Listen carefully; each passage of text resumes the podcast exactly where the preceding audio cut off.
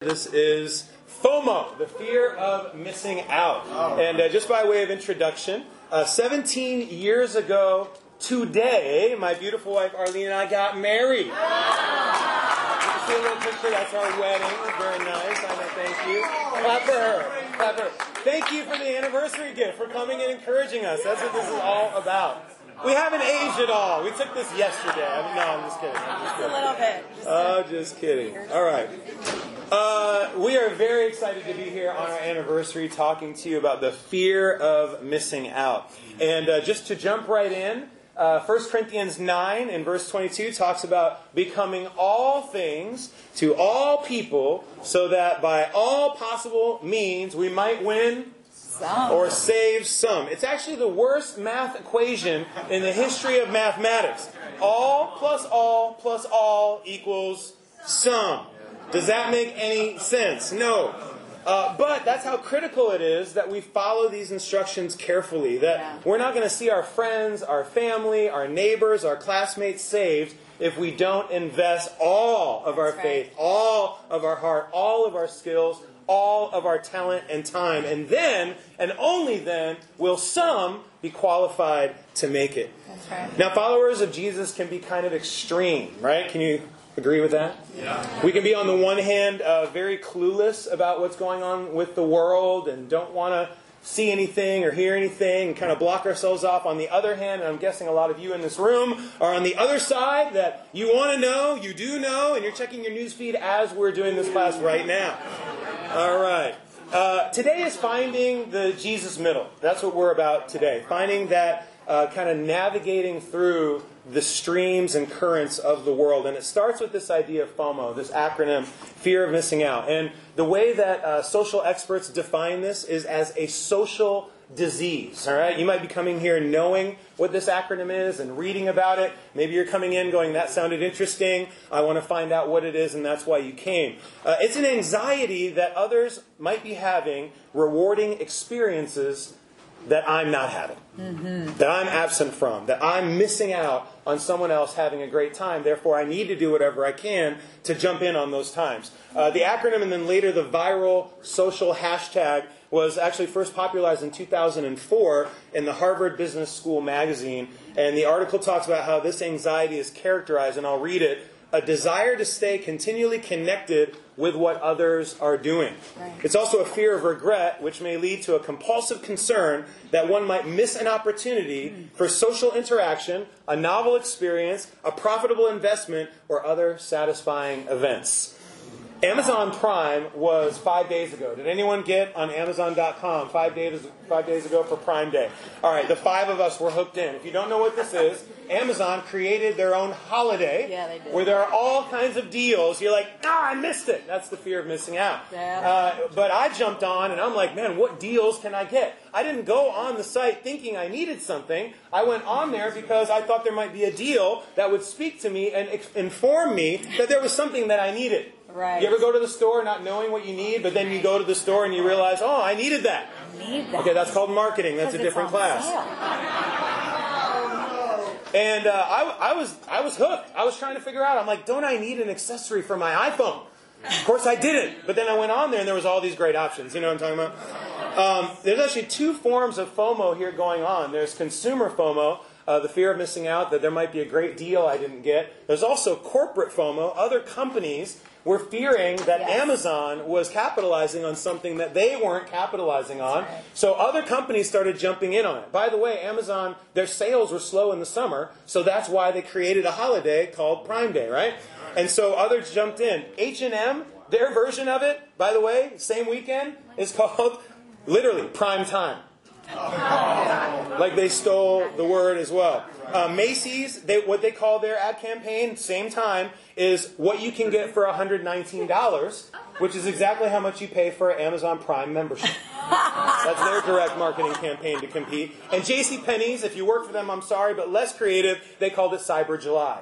Anyway, that happened a few days ago, and it's an example of all the different ways that we can have a fear of missing out. We can have this in the church in all kinds of ways. Absolutely. We are not impervious or immune to having the fear of missing out, even though we shouldn't, we know we shouldn't, we still have it.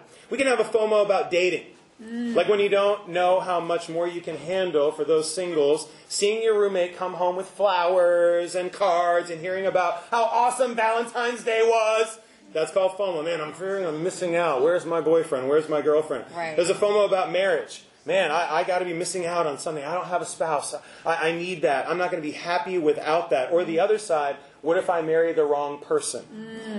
There's a kid FOMO. My life isn't really complete unless I have children. Uh, married folks and parents can have FOMO about being single again, sort of retroactive FOMO. I'm missing out on that freedom. Remember when I could go to a movie with my friend? I can't do that anymore, right? That's the FOMO that can creep in. Yeah. Uh, folks are discontent in their jobs and have a fear that they're missing out on a better career. Uh, spring break sounds awesome, but I'm spring broke. Uh, I'm missing out. If I had money, what, what adventures I could go on, all the things I could do, right? Right. Uh, brands are getting really savvy about this, as you can see, and uh, it's a social phenomenon, and it, it's uh, leveraging FOMO to sell their product. And you've probably seen examples of these on different commercials. So I put together a little video montage for you to see some clips from TV, from commercials, and interviews we actually did with a few New Yorkers in Manhattan uh, about their thoughts on FOMO. So again, this will just kind of get you marinated in the stench of the fear of missing out. We'll start with Ellen. Since I was sick, I couldn't go to any of the Oscar parties. I was planning on going. I know. I was very sad, and then I got to work, and my staff uh, was like, you know, oh, you poor thing. And someone said, you, I bet you have FOMO.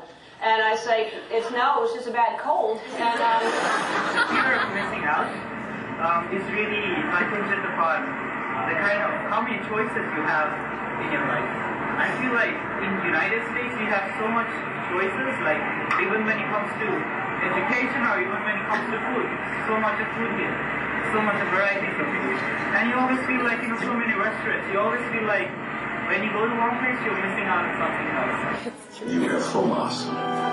Fear of missing out on smoked sausage. if you're not, Dunkin' smoked sausage breakfast sandwich is here. We're Alaska Airlines, and we offer free chat, so you can LOL with your BFF without any FOMO.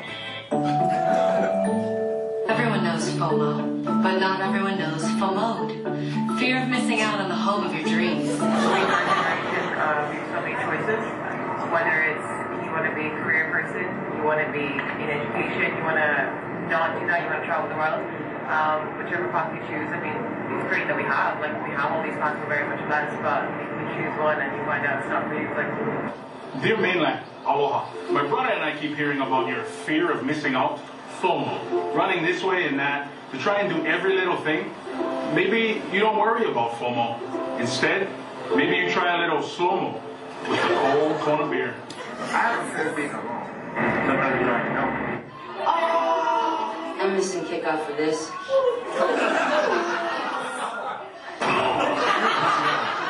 Triggered by many things. Download NFL Mobile. This is Debbie. She has FOMO Mhm, because she doesn't have Sprint Unlimited that now includes Hulu. wait, what am I missing? Who is that? So, a little introduction to continue to think about this concept of FOMO. Let's open our Bibles to the book of 1 Samuel, chapter 8. We're going to jump into the scriptures and look at some biblical examples of the fear of missing out.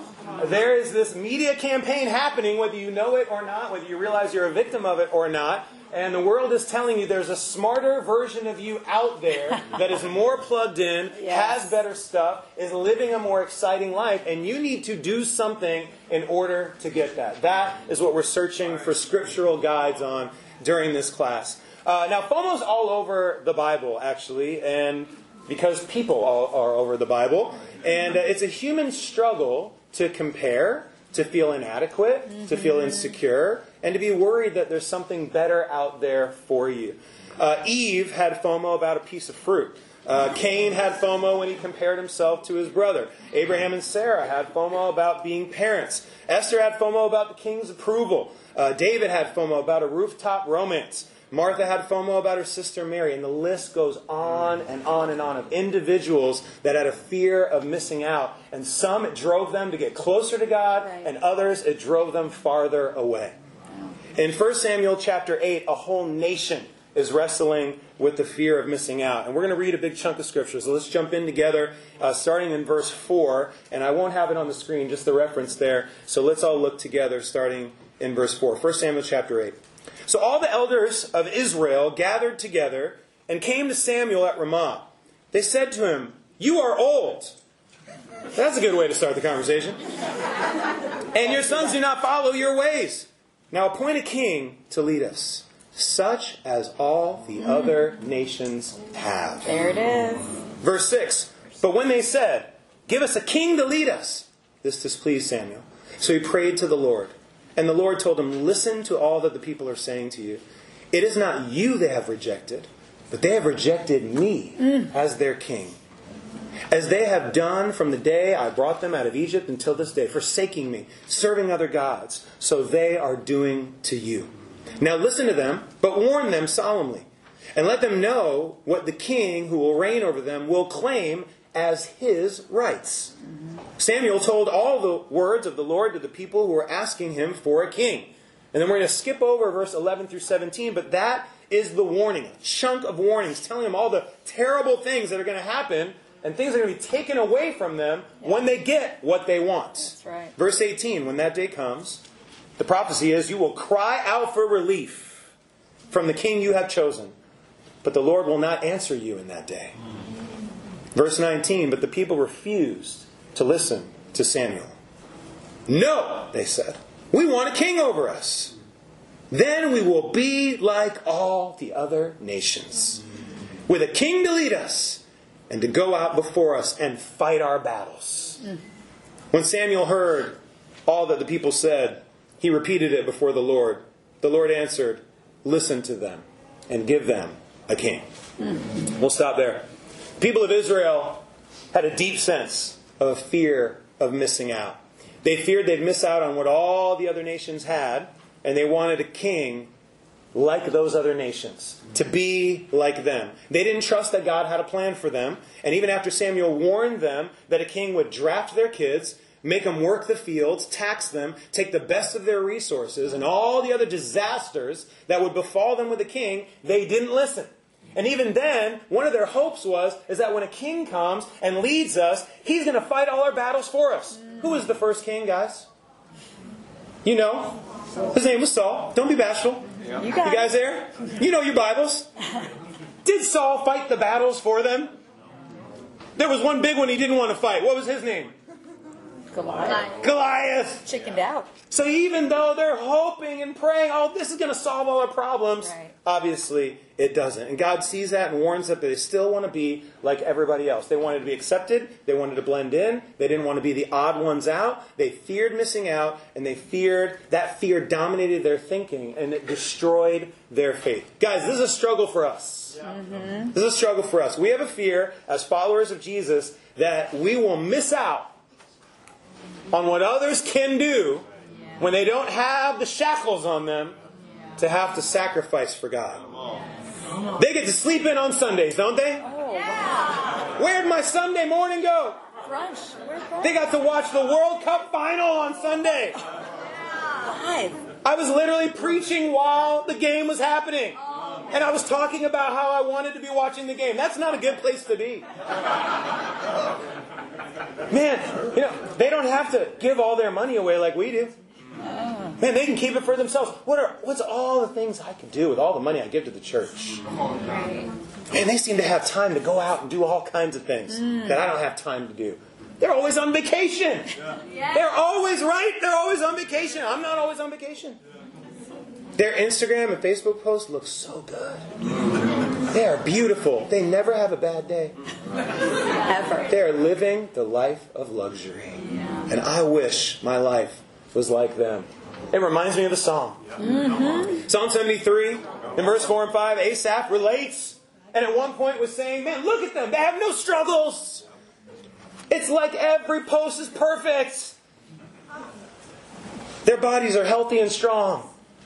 They're free from common human burns. They never, they're never sick, never have the flu, never have breakouts.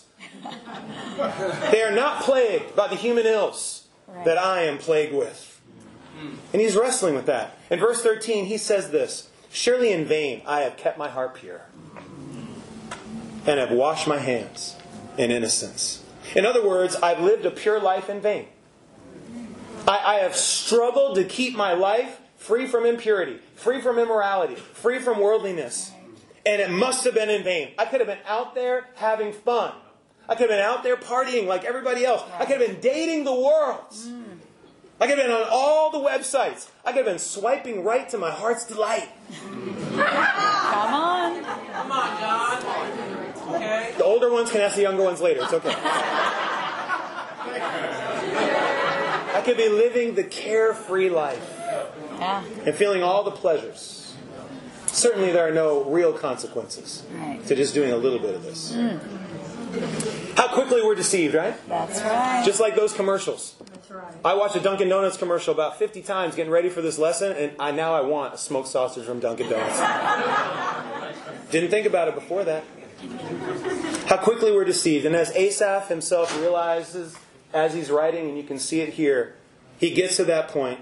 He says they're swept away by terrors. Surely they're on slippery grounds. Mm-hmm. Those who are far from you will perish. Good thing he comes to his senses. Yes. And you destroy all who are unfaithful to you. Verse 28 For as for me, it is good to be near God. Let's all say that line together. As for me, it is good to be near God. I hope you believe that. Yes. Yes. It says, I have made the sovereign Lord my refuge, my hiding place, where I go when I'm feeling FOMO. I will tell all of your deeds. There is no solid ground except with God. And the posts look pretty, and they are. But true emptiness is a life without eternal purpose. We know that all too well. We've been there, we've seen it. And not being right with our Creator leaves a void in our souls. And we try to fill it with anything and everything, but it doesn't satisfy. And we're left full of envy and bitterness. FOMO is actually a close cousin to what philosophers call the paradox of hedonism. Mm. Hedonism is pleasure, it's pleasure seeking. And one pleasure is never enough. That's right. It always leaves you wanting more. All right? The, the, the teacher in Ecclesiastes calls it a chasing after the wind. Mm-hmm. Chasing after the wind. He says, whoever loves money, as an example, never has enough. Right. So it goes like this it's a paradox, it's a trap, it's a cycle of dissatisfaction, right?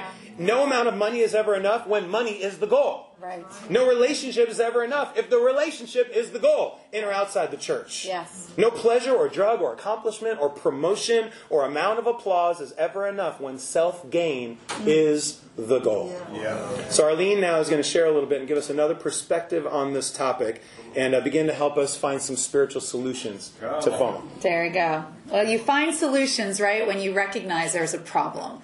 You know, and I think for me, spiritually, the only reason this has been something that I have built deep convictions on is because I've gone through it and, and had to be honest that I've been dealing with it. Some say that FOMO is at near epidemic proportions. And it's obviously a pervasive topic. It enters into our lives in all different ways, like John explained. Um, it's not just a modern problem, although we have modern implications, uh, but there is other ways that we struggle with this. For me personally, FOMO definitely uh, manifests itself in phone usage and social media usage. And I don't know if you noticed, but even driving, you know, we, we don't own a car in New York City, so we don't get on the roads much. But when we rent a car and we get out there and we're driving along, I see the signs that I thought I've seen for many years because I used to drive in California and in New York growing up for many years. And I always recognized these kind of stay alive signs. You remember they were yellow, stay alive. And what I thought it said, because, you know, muscle memory, I remember many years ago, it said, stay alive, don't drink and drive, right? But no, today they say, stay alive, don't text and drive. Oh. It's interesting, right? It's changed. They used to be don't drink and drive. And now, you know, the International Journal of Risk Analysis in May of 2018, this year, found that talking on a cell phone while driving increased the risk of crashing by two times. Okay, that makes a lot of sense. But then when texting, it increased the risk at least six times. So you see the reason for these signs. And yet, folks are still choosing to text and drive, understanding that, you know, they take their lives at risk then to their own hands. And it's literally become the drug of choice. It's no longer the alcohol that you're worried about. You're worried about somebody is texting somebody, checking their newsfeed, or what status update they're posting.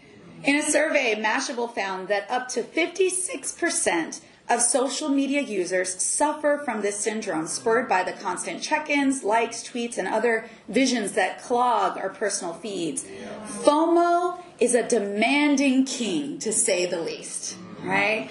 The things that it requires of us, it also exacts, um, it exacts an emotional toll, right? It triggers anxiety, depression, and what one writer coined an acute comparisonitis this idea that all the people, uh, whether it's in our social media network, friends online, that we have to keep up with them. And you know, I remember hearing kind of a, a cliche as a kid, keeping up with the Joneses. Remember that? And, and usually that referred to the folks that live to your right and to your left, right? But now it's keeping up with the Joneses, the Jacksons, the Williams, the Juarezes, the Jimenezes, the Markowskis. I mean, all of the folks that you know on, on your friend list. It's thousands that you're trying to keep up with. And this is FOMO. The fact, the last factor can wreak havoc on our finances when we attempt to keep up with these million millions of imaginary lifestyles while ignoring the real bottom line, like what's in our pocket, you know, what we can actually afford. Um, and then, thanks to the likes of Facebook, Foursquare, Instagram, FOMO creates this natural, you know, maybe virtual measuring stick that you can never live up to. So, we're constantly trying to look at these thousands of friends online and see what they're going through. The problem is FOMO is a type of modern anxiety in and of itself, this frenzied multitasking, but it involves a lot of sounds, a lot of buzzing. It's, you know, I don't know if any of you guys have ever had those phantom buzz, and you're like, wait, I, th-, and you're like, oh, nobody, nobody texted me.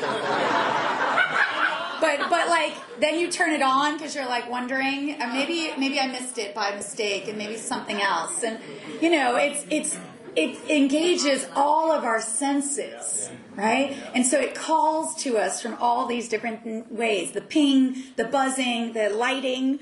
I don't know if you've had all of that happen at once, you know, but it's, it's calling out to us. So we've created somehow this illusion that we can do it all, we can answer it all, and it won't stretch us to our outermost limits, which is not true, right?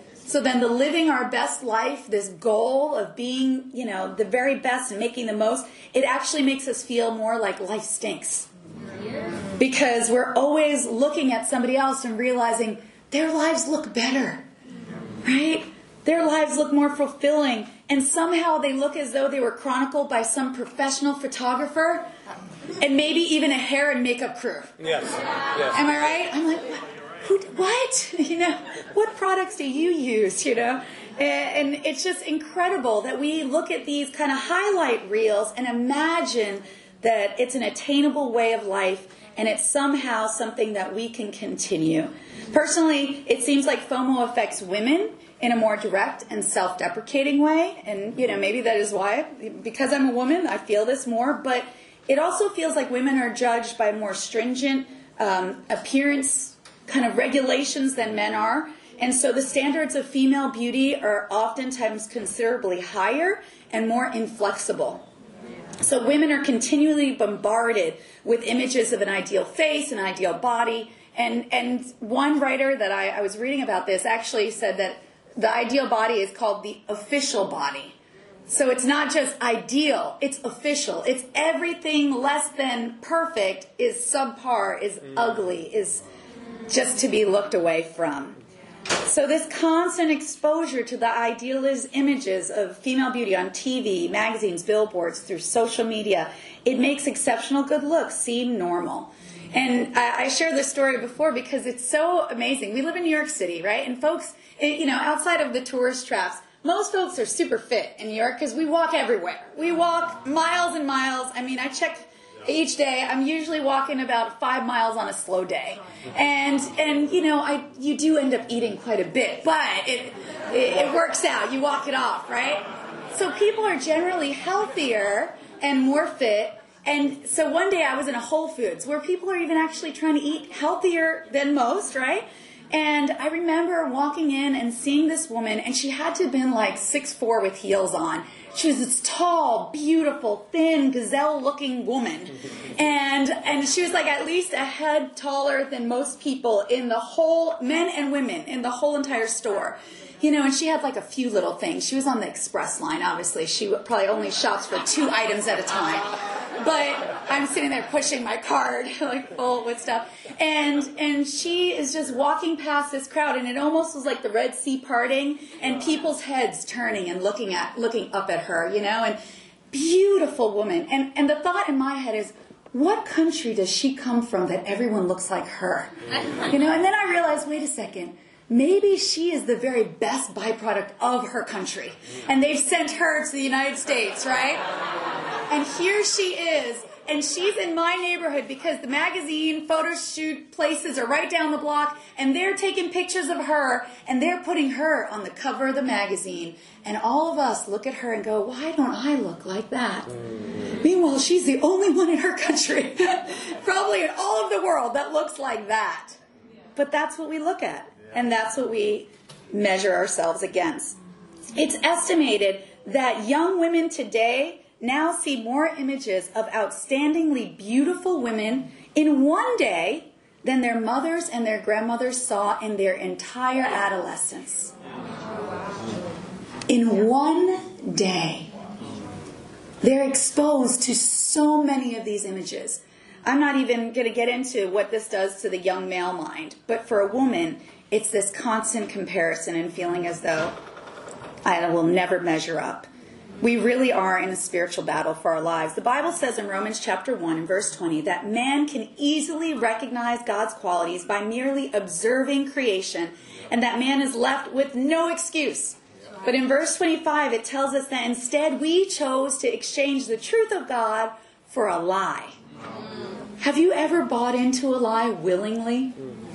You've opened up an app or checked your news feed or stared at some photo and you know it's a lie. But you chose to believe that lie, that their lives are perfect and without struggle. And then by comparison, you are somehow lacking something essential. Maybe the lie was that by comparison to the image set before you, you're not smart enough, you're not good enough, you're not beautiful or fit enough, you're not traveled enough, and you're not social enough. Whatever that lie is, it's coming face to face with it. A little over a year ago, I had to come face to face with the lies in my life. Like I said, building that conviction meant I was struggling through some various um, battles with who I was and how I thought. So the lie I was choosing to believe that everybody else was feeling better than I was. Now, a friend of mine, one of my closest friends, it had been a few months after she had passed away, and um, she'd been struggling with cancer for many years. And I had enough money to get out there and to be with her actually as she passed. She's the woman that helped me to become a Christian, my dearest sister, the person that I, I looked up to the most. And it was so incredible to be there, but I couldn't afford to go back uh, when she did have the funeral, you know, after her um, passing.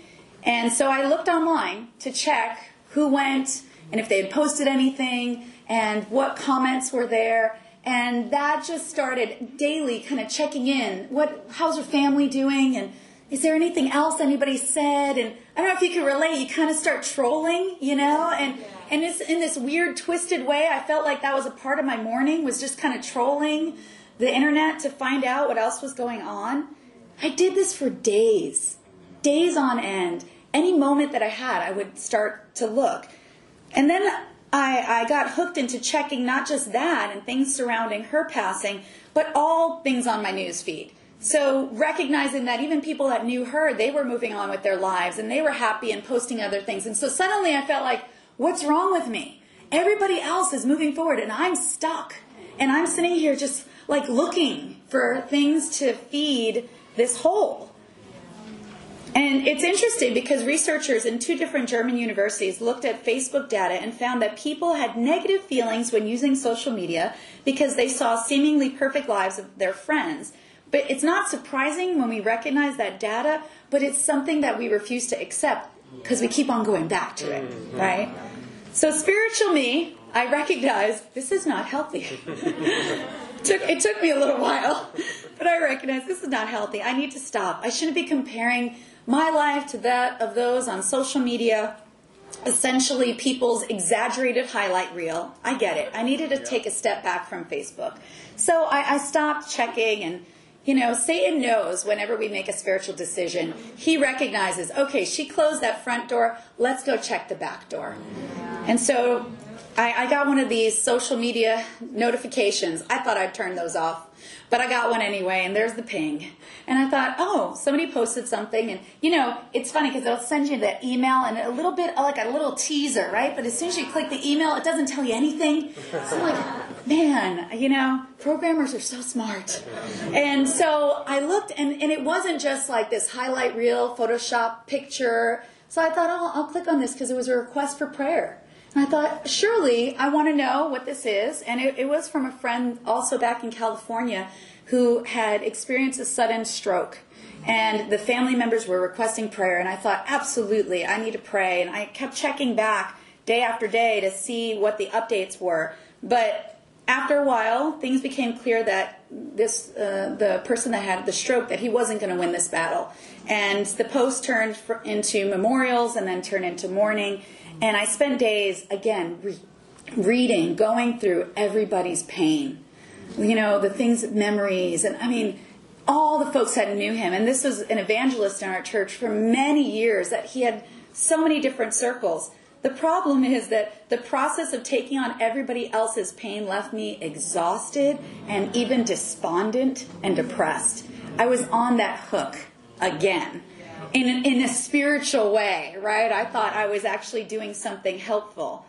In another study in 2013, they concluded that people who experience FOMO are more inclined to use social media sites because they feel the need to stay connected. Before social media, the cell phone and the cell phone surface, people typically only knew what their friends were doing because they were with them. Today, however, people can search for what they missed with the click of a button. Yeah. See, John and I had moved. We were part of the church in LA for many years before we moved to New York. So we knew thousands of folks in the LA church. And, and some of you that have moved from throughout the Northeast or from other congregations recognize, you know, in our church, we build a big family, right? But then a move to New York, I met thousands more. So the idea that I could actually keep up with thousands there and thousands here was so far fetched and so unrealistic. But I held that over myself. So consequently, I, I also became uh, started seeing a counselor around the same time because of the loss of my friend, and then dealing also with this perspective with media usage. I realized quickly, okay, there's something that I have to step away from. I have to create a boundary. It's not just that um, I turn off notifications. I, I, have to actually make something very clear. So, although the friend, the, the news of my friend was important, you know, what they were going through, it was helpful to know what to pray for uh, and to extend compassion. It wasn't the reality that I was living in on a daily basis. The reality was, I would probably only have seen him maybe once a year, maybe once every couple of years at a large conference, and even his children, who I'm also friends with. All of those things, there were limited little interactions. And yet, I was allowing the information that was going on in lives across the country to affect not just my daily, but my hourly life. You know, somebody that I wouldn't see on an annual or weekly or monthly basis was affecting every moment of my day.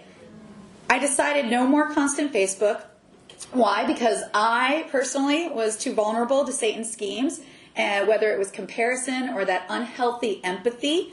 So 1 Corinthians 10:12 says, "So if you think you're standing firm, be careful that you don't fall." Romans 12:3 says, "Do not think of yourself more highly than you ought, but rather think of yourself with sober judgment." I had to be honest about my boundaries. Yeah. I had to come face to face with how did these things affect me really? Do they leave me distracted? Do they leave me despondent? I needed to be sober. So I decided I would only check Facebook once a week for 20 minutes with someone else present. And and I did that because left to my own devices, I will free fall down a rabbit hole. Okay, I don't know if some of you relate to that. And I needed to be able to still check the invitations because no matter how many times I tell people pick up a phone and call me, they send me Facebook things. And so I thought, all right, I'll just check that and that's it. Once a week and keep it there. And I didn't see like some remarkable shift like immediately. I thought, surely life is going to change miraculously around me. And it didn't. And I, yet, John started noticing differences. And that's always a marker when the people around you notice a difference before you do. And he, and he, he told me, he said, you know, you seem happier. You're a lot more present. And, and you're focused. You're here with us. And I thought, wow, what was I like before? You know, that's concerning. But interestingly, fighting the pull towards comparison or missing out has not been a one punch knockout for me. It's a, not just a one boundary and I'm cured, but it's a constant decision. Recently, my daughter and I even talked about this social media break, and it's funny because I shared some of this lesson uh, earlier in July, and I went back to her and said, "So when do you want to start?" She goes, "I already erased everything from my phone." I was like, "Wow, you're so good." Okay, so I erased the Instagram and I erased the Facebook and all of that stuff, which is so funny because it was her conviction that she, it wasn't me. She decided, listen, let's take a break over the summer so that way we could be more focused with our family. But the fear of missing out had become an abusive and exacting king in my life. Instead, I needed a just king, someone not affected by the unrealistic virtual measuring stick, a king that wasn't out to sell me something with a ballooning monthly subscription, a king that judged me by the content of my character and not by my social media content, a king that could provide peace in my life and not leave me feeling more anxious with every interaction. Bottom line, I needed a new king. Bottom line, I needed Jesus. Jesus is the same yesterday, today, and forever. There is no need to check for a status update with Jesus. His calling and his content are an anchor for my soul, unlike the shifting sands of social media. By taking my time back and fixing my eyes on him who is never changing and always inviting, I'm filled up again. I'm filled with acceptance just as I am. I'm filled with a comfort that I can overcome because he overcame. And I'm filled with a security that I'm not alone, even if I'm surrounded by thousands of friends, virtually or physically. I always have my Jesus. With Jesus before me, I'm assured that I'm not missing the most important hashtag relationship goals because an eternal relationship with my Heavenly Father is the only goal that I need to focus on.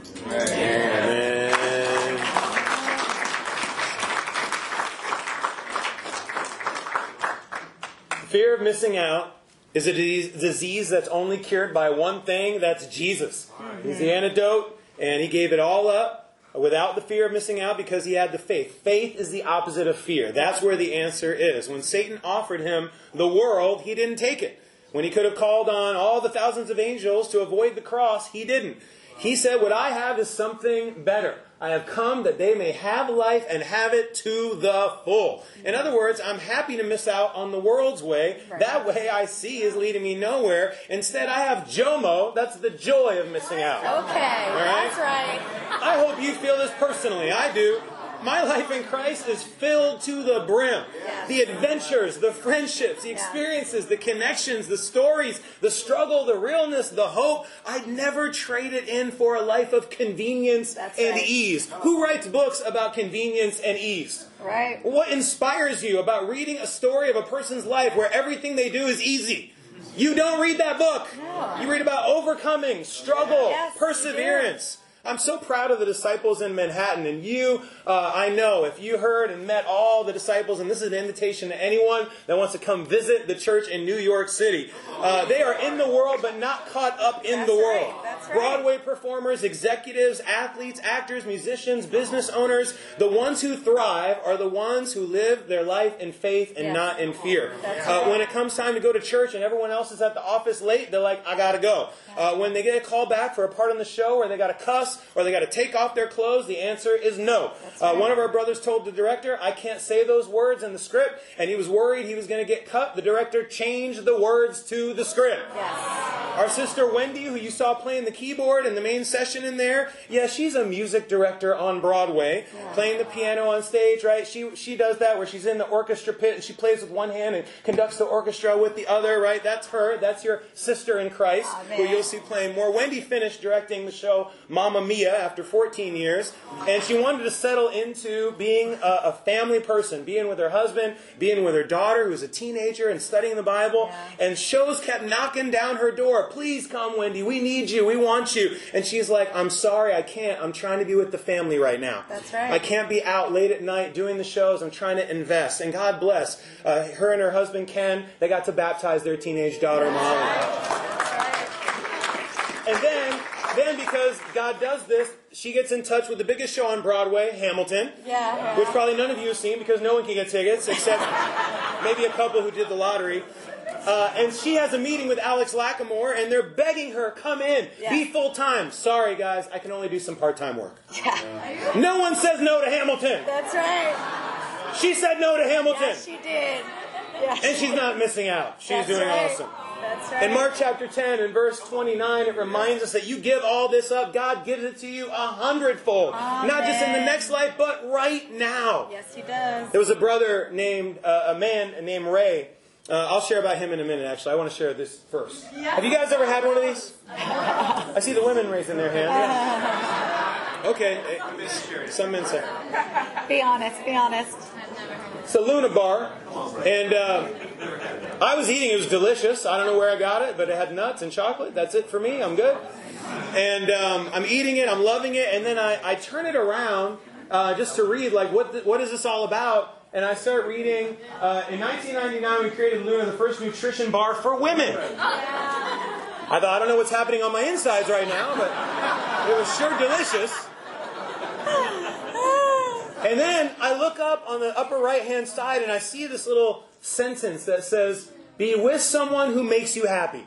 Hmm. And then the word with is crossed out. Come on. And that really spoke to me. I'm like, wait a minute.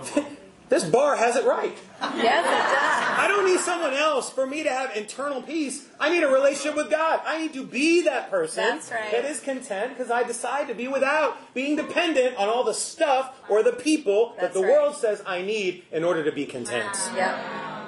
And that and that was this young man Ray, right here, Mm-hmm. to the left. This is Ray and Millie, uh, mother and uh, and her son. And Ray had it all. Back in the day, uh, Ray was a model, an athlete, a boxer with 17 knockouts. Uh, he was an actor making money in New York City. Uh, he lived with FOMO all his life. He would talk to you about it, and he committed to doing it all. And he did everything he wanted to do. He didn't miss out on a thing. And where did it get him? He would tell you and told the church regret, in debt, in all kinds of sin. And now he had multiple kids with multiple different women, even lost track of all the kids he had. His mother Millie became a Christian and dragged him to church early on, but it didn't take. The seed didn't plant. And for 22 years, she's been reaching out to him. Yes. And every single Sunday that I see Millie, the mama of the whole church, she's the most fired up in the whole church. She's Yeah. just, you'll hear her in the back saying words people don't really understand, somewhere in between English and Spanish. We heard her one time, I was preaching, and she goes, Die! So that became like a thing that all the campus students were saying. It was like, Die! We didn't know what it was connected to, but it was awesome. It's fired up. It's gonna be And every Sunday I would see her, she'd come, John, John, she's about four foot eight. John, please pray for my son Ray. Yes. Every single time I'd see her. Did I mention Ray is 70 years old? Ray is 70 years old. And recently he did come back, start studying the Bible. And one of the main challenges we gave him, you got to reconcile with all these uh, families that you've started. You got to get out there and have some good conversations and make peace. And uh, he did it all without hesitation. He's like, I got to get right with God. And there was a guy in LA uh, simultaneously who came across some of Ray's headshots because he's still acting. And immediately this guy said, That's my father. 3,000 miles away. He finds Ray on the East Coast. It was the son he never knew he had. Ray flies to California, shares his faith, and tells his newfound son all that he's doing and all that he's found Yes. in his relationship with God. There's so much emotion, it triggers a seizure. He hits the ground face down first, goes to the ER, wakes up, realizes he could have died, flies back to New York immediately, cuts the, short, sh- the trip short, and says, Please baptize me now. I got to get baptized. So, this is what happened. And this is Ray, 70 years old, getting baptized just a few weeks ago. And you can't hear it, but Millie, Millie in the background. As, as we're dunking him, you can't hear it, but in, in the background, Millie is saying, Get him all the way down! Get him all the way down! Make sure he's down and die! You know, like she's into it. Millie, Millie turns 90 this Saturday. And I tell you what, the best birthday gift is knowing that her boy is going to heaven with her. That's right. That's right. Are you suffering from FOMO today? okay? Are you suffering from comparisonitis, envy, regret with the sacrifices that you made as a disciple? If so, I have great news. God gave Israel a second chance Yes. in their faithless fear. God gave Ray a second chance in his fear, a lifetime. Yes. And he's given you and I a second chance as well. Don't forget how valuable you are to God. You can't quantify the talks that you've had with people in the kingdom of God. Mm. The times that you were encouraged, lifted up, even just a hug, you can't quantify that. You can't put a dollar sign on someone's conversion. Right. You can't post a picture of all the ugly praying, crying, snotting. Yeah. You know, like you can post it, but it doesn't translate. No, no, Those, those ugly cry moments where it's all coming out and oh, I, you know, you post that, people are like, you know, what is going on with this guy? But those are the times that change your life. It's true. Yes. And nobody sees it.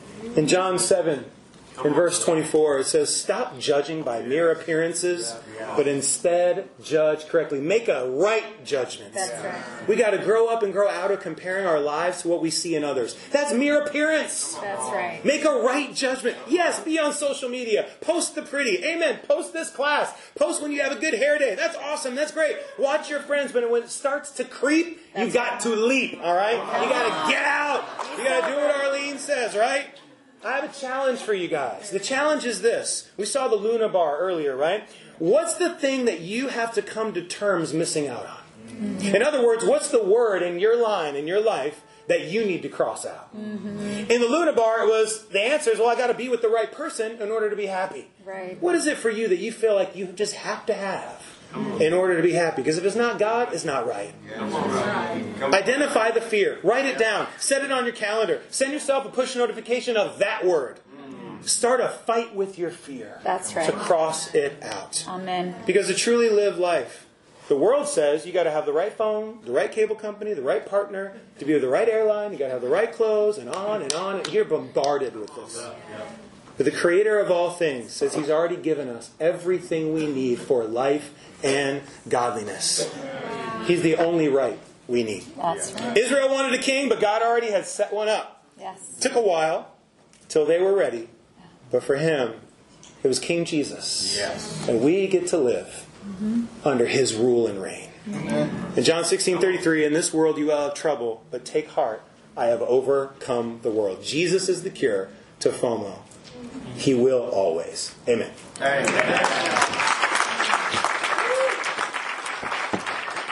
Uh, we have a few minutes of fellowship and hang out before you guys get on. Thank you guys so much for being here. Appreciate it.